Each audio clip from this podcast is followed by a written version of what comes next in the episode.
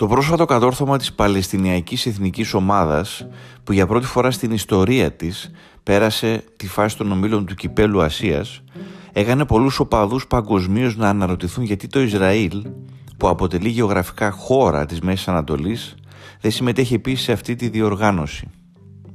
Ως γνωστόν, η Ισραηλινή Ομοσπονδία είναι μέλος της UEFA συμμετέχει στα προκριματικά για το Ευρωπαϊκό Πρωτάθλημα και για το Παγκόσμιο Κύπελο, με τους συλλόγους της να αγωνίζονται στις ευρωπαϊκές διασυλλογικές διοργανώσεις.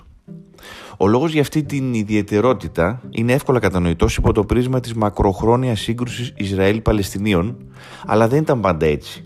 Το αντίθετο θα λέγαμε, καθώς μέχρι το 1968 το Ισραήλ διεκδικούσε με αξιώσεις το κύπελο Ασίας, το είχε κατακτήσει το 64 και το 68, ενώ μέσω ενός ομίλου στην Οκεανία, με αντιπάλους στη Νέα Ζηλανδία και την Αυστραλία, λύθηκε το ζήτημα της αδυναμίας έβρεσης αντιπάλων στην Ασία και το Ισραήλ κατέγραψε τη μοναδική του παρουσία στο παγκόσμιο κύπελο το 1970. Το σημείο καμπή στην ιστορία του Ισραηλινού ποδοσφαίρου συνέβη το 1974, αλλά οι ρίζες αυτού του γεγονότος είναι σαφώς πιο περίπλοκες. Τον Οκτώβριο του 1973, το Ισραήλ δέχτηκε ξαφνική επίθεση από ένα συνασπισμό αραβικών κρατών με επικεφαλής στην Αίγυπτο και τη Συρία. Ο στόχος ήταν να κερδίσουν τους, τους Ισραηλινούς και να τους πείσουν να αποστρατιωτικοποιήσουν το Όρο Σινά, τον Γκολάν, τη Δυτική Όχθη και την Ανατολική Ιερουσαλήμ που κατελήφθησαν μετά τον πόλεμο των 6 ημερών του 67. Ο πόλεμος του Γιόμ Κιπούρ που ξέσπασε το φθινόπωρο του 1973 ήταν ο τρίτος πόλεμος στη Μέση Ανατολή με το Ισραήλ να μάχεται τις κύριες αραβικές χώρες από την άλλη πλευρά. Οι συνέπειες αυτής της σύγκρουσης ήταν πολύ μεγαλύτερες από εκείνες των προηγούμενων συγκρούσεων. Η υποστήριξη του ΟΠΕΚ στην αραβική εισβολή που επιτεύχθηκε μέσω της αύξησης της τιμής του πετρελαίου για τις φιλο-ισραηλινές δυνάμεις είχε προκαλέσει μια παγκόσμια οικονομική κρίση με την αρχική διάλυση των στρατευμάτων του Τελ Αβίβ να έχει υπονομεύσει του ρόλο του Ισραήλ ως κυρίαρχης στρατιωτική δύναμης στην περιοχή. Αυτή η κατάσταση είχε πυροδοτήσει την πρώτη σοβαρή πολιτική κρίση στο εργατικό κόμμα που βρισκόταν στην εξουσία από το 1948 αναγκάζοντας την Γκόλντα Μέιρ να παραιτηθεί εδραιώντας την εθνικιστική δεξιά του Λικούντ του Μεναχέμ Μπεγκίν η οποία ήταν πολύ πιο αδιάλακτη στο Παλαιστινιακό ζήτημα.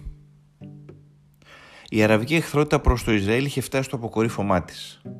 Έτσι, στο πλαίσιο του Αραβικού Συνδέσμου είχε αρχίσει να αναδύεται η ιδέα της αυστηροποίησης του μποϊκοτάζ κατά του Ισραηλινού κράτους, πρώτα και κύρια σε αθλητικό επίπεδο. Αυτή η μέθοδος αντιπαράθεσης ξεκίνησε από το ποδόσφαιρο κατά την πρώτη διοργάνωση του Κυπέλου Ασίας, όταν όλες οι ομάδες της Μέσης Ανατολής αποσύρθηκαν αρνούμενες να αντιμετωπίσουν το Ισραήλ.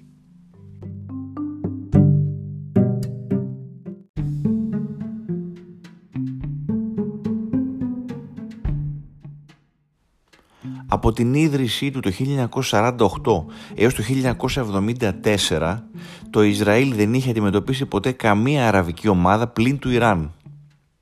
Το Μάιο του 1968, λιγότερο από ένα χρόνο μετά τον πόλεμο των 6 ημερών, η Περσική χώρα είχε διοργανώσει το ασιατικό κύπελο και είχε ανοίξει την αγκαλιά της στο Ισραήλ, το οποίο είχε προκριθεί αυτόματα στην τελική φάση του τουρνουά μετά την αποχώρηση του Αφγανιστάν και του Κουβέιτ.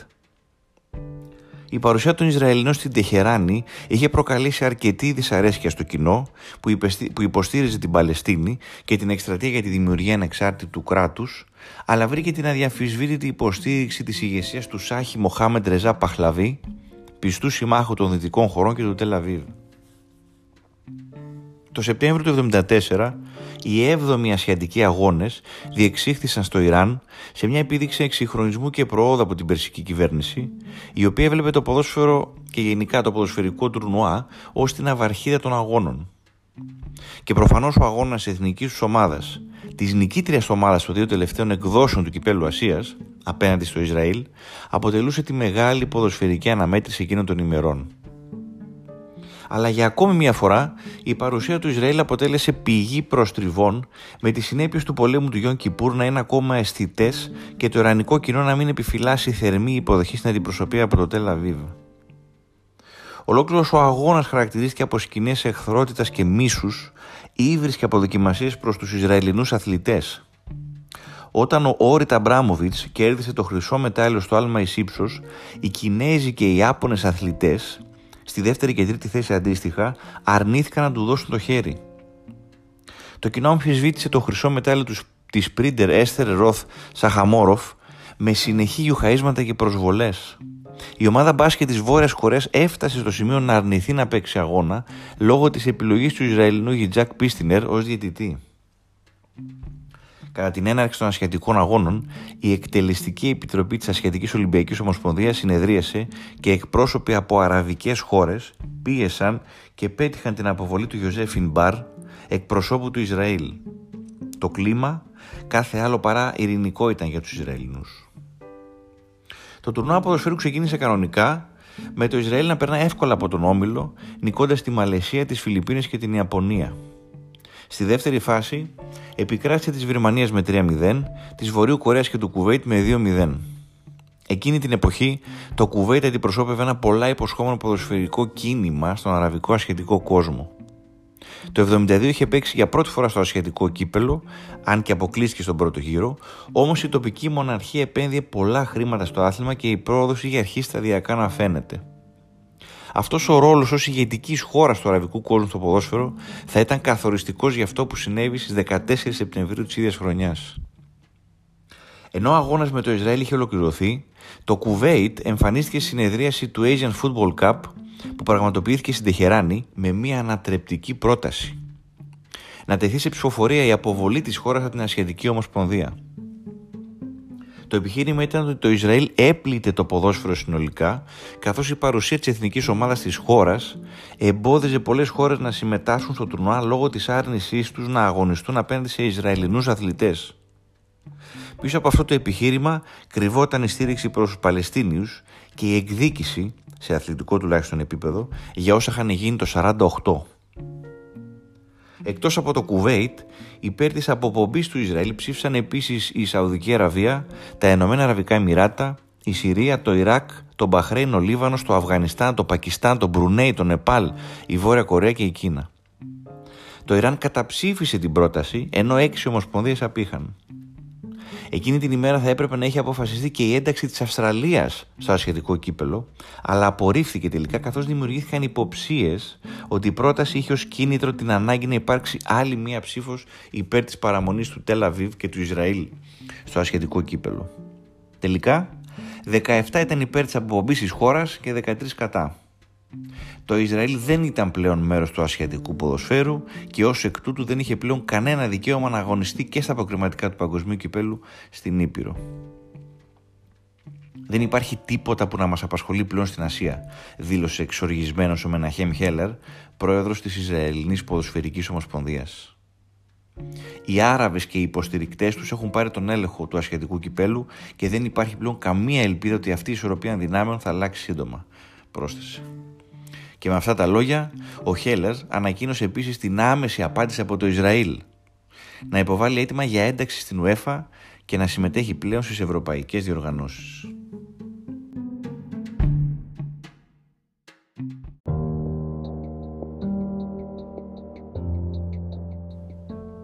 Δύο μέρες μετά από εκείνη τη θυελώδη ψηφοφορία, το Ισραήλ βγήκε στο γήπεδο για τον τελευταίο του αγώνα ως ασιατική ομάδα, αντιμετωπίζοντας το Ιράν στον τελικό της διοργάνωσης στο κατάμεστο στάδιο Αριαχμέρ.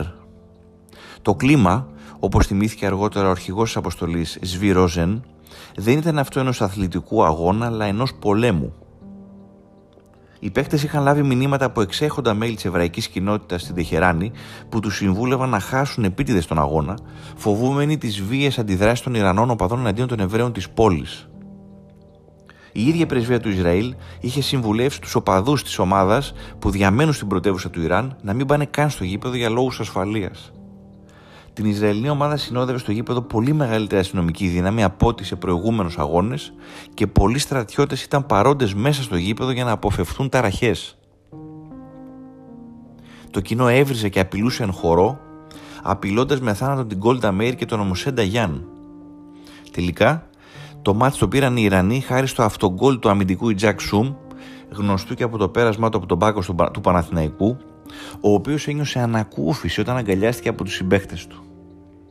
Χρόνια αργότερα, ο Σουμ θα ομολογούσε ότι εκείνο το αυτογκόλ δεν ήταν και τόσο αθώο, με το τελευταίο σχόλιο του προπονητή της ομάδας τότε, David Βάτσερ, να ήταν Χάσαμε το παιχνίδι, παιδιά, αλλά τουλάχιστον σώσαμε τη ζωή μας.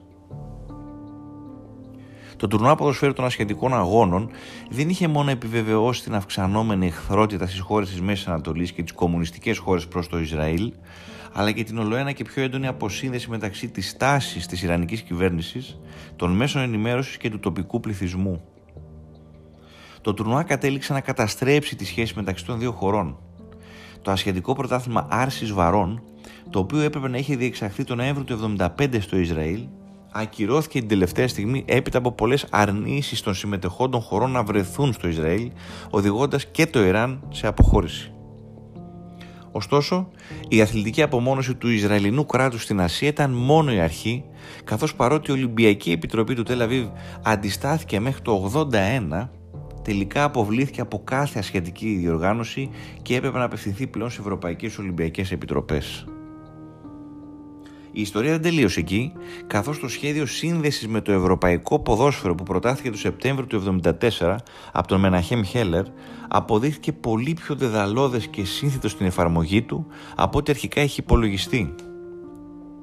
Από το 1978 μέχρι και το 1981 το Ισραήλ ουσιαστικά δεν βρισκόταν πουθενά, ενώ το 82 του επετράπη ένταξη ως φιλοξενούμενη χώρα στην UEFA, χωρίς όμως δυνατότητα συμμετοχής. Το Ισραήλ δεν μπόρεσε τελικά να αγωνιστεί σε οποιοδήποτε υπηρετικό τουρνουά για ομάδες ή εθνικές ομάδες, παραμένοντας ουσιαστικά αποκλεισμένο από το διεθνές ποδόσφαιρο. Στι αρχές δεκαετίας του 90, η αλλαγή στη διεθνή γεωπολιτική σκηνή, με την κατάρρευση του κομμουνιστικού μπλοκ και τα πρώτα δειλά βήματα προς την ε, ειρήνευση για την ειρηνευτική διαδικασία με τους Παλαιστινίους, ασχέτως αν δεν πέτυχαν, έφερε το Ισραήλ πιο κοντά στην Ευρώπη. Το 1991 οι σύλλογοι της χώρας έγιναν δεκτοί στις διοργανώσεις του UEFA και η εθνική ομάδα μπόρεσε να αγωνιστεί στα προγραμματικά του Ευρωπαϊκού Πρωταθλήματος το 1992.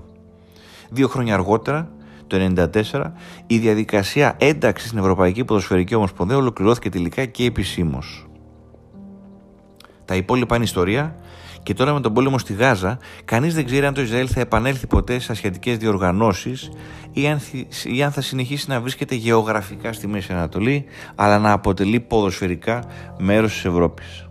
Μια εντελώς παράδοξη ιστορία για ένα κράτος σε μια περιοχή που δεν έγινε ποτέ δεκτό και που όσο περνούν τα χρόνια φαίνεται να φουντώνει η απόσταση που χωρίζει το Τελαβίβ τόσο αθλητικά και ποδοσφαιρικά όσο και πολιτικά με τον υπόλοιπο αραβικό κόσμο.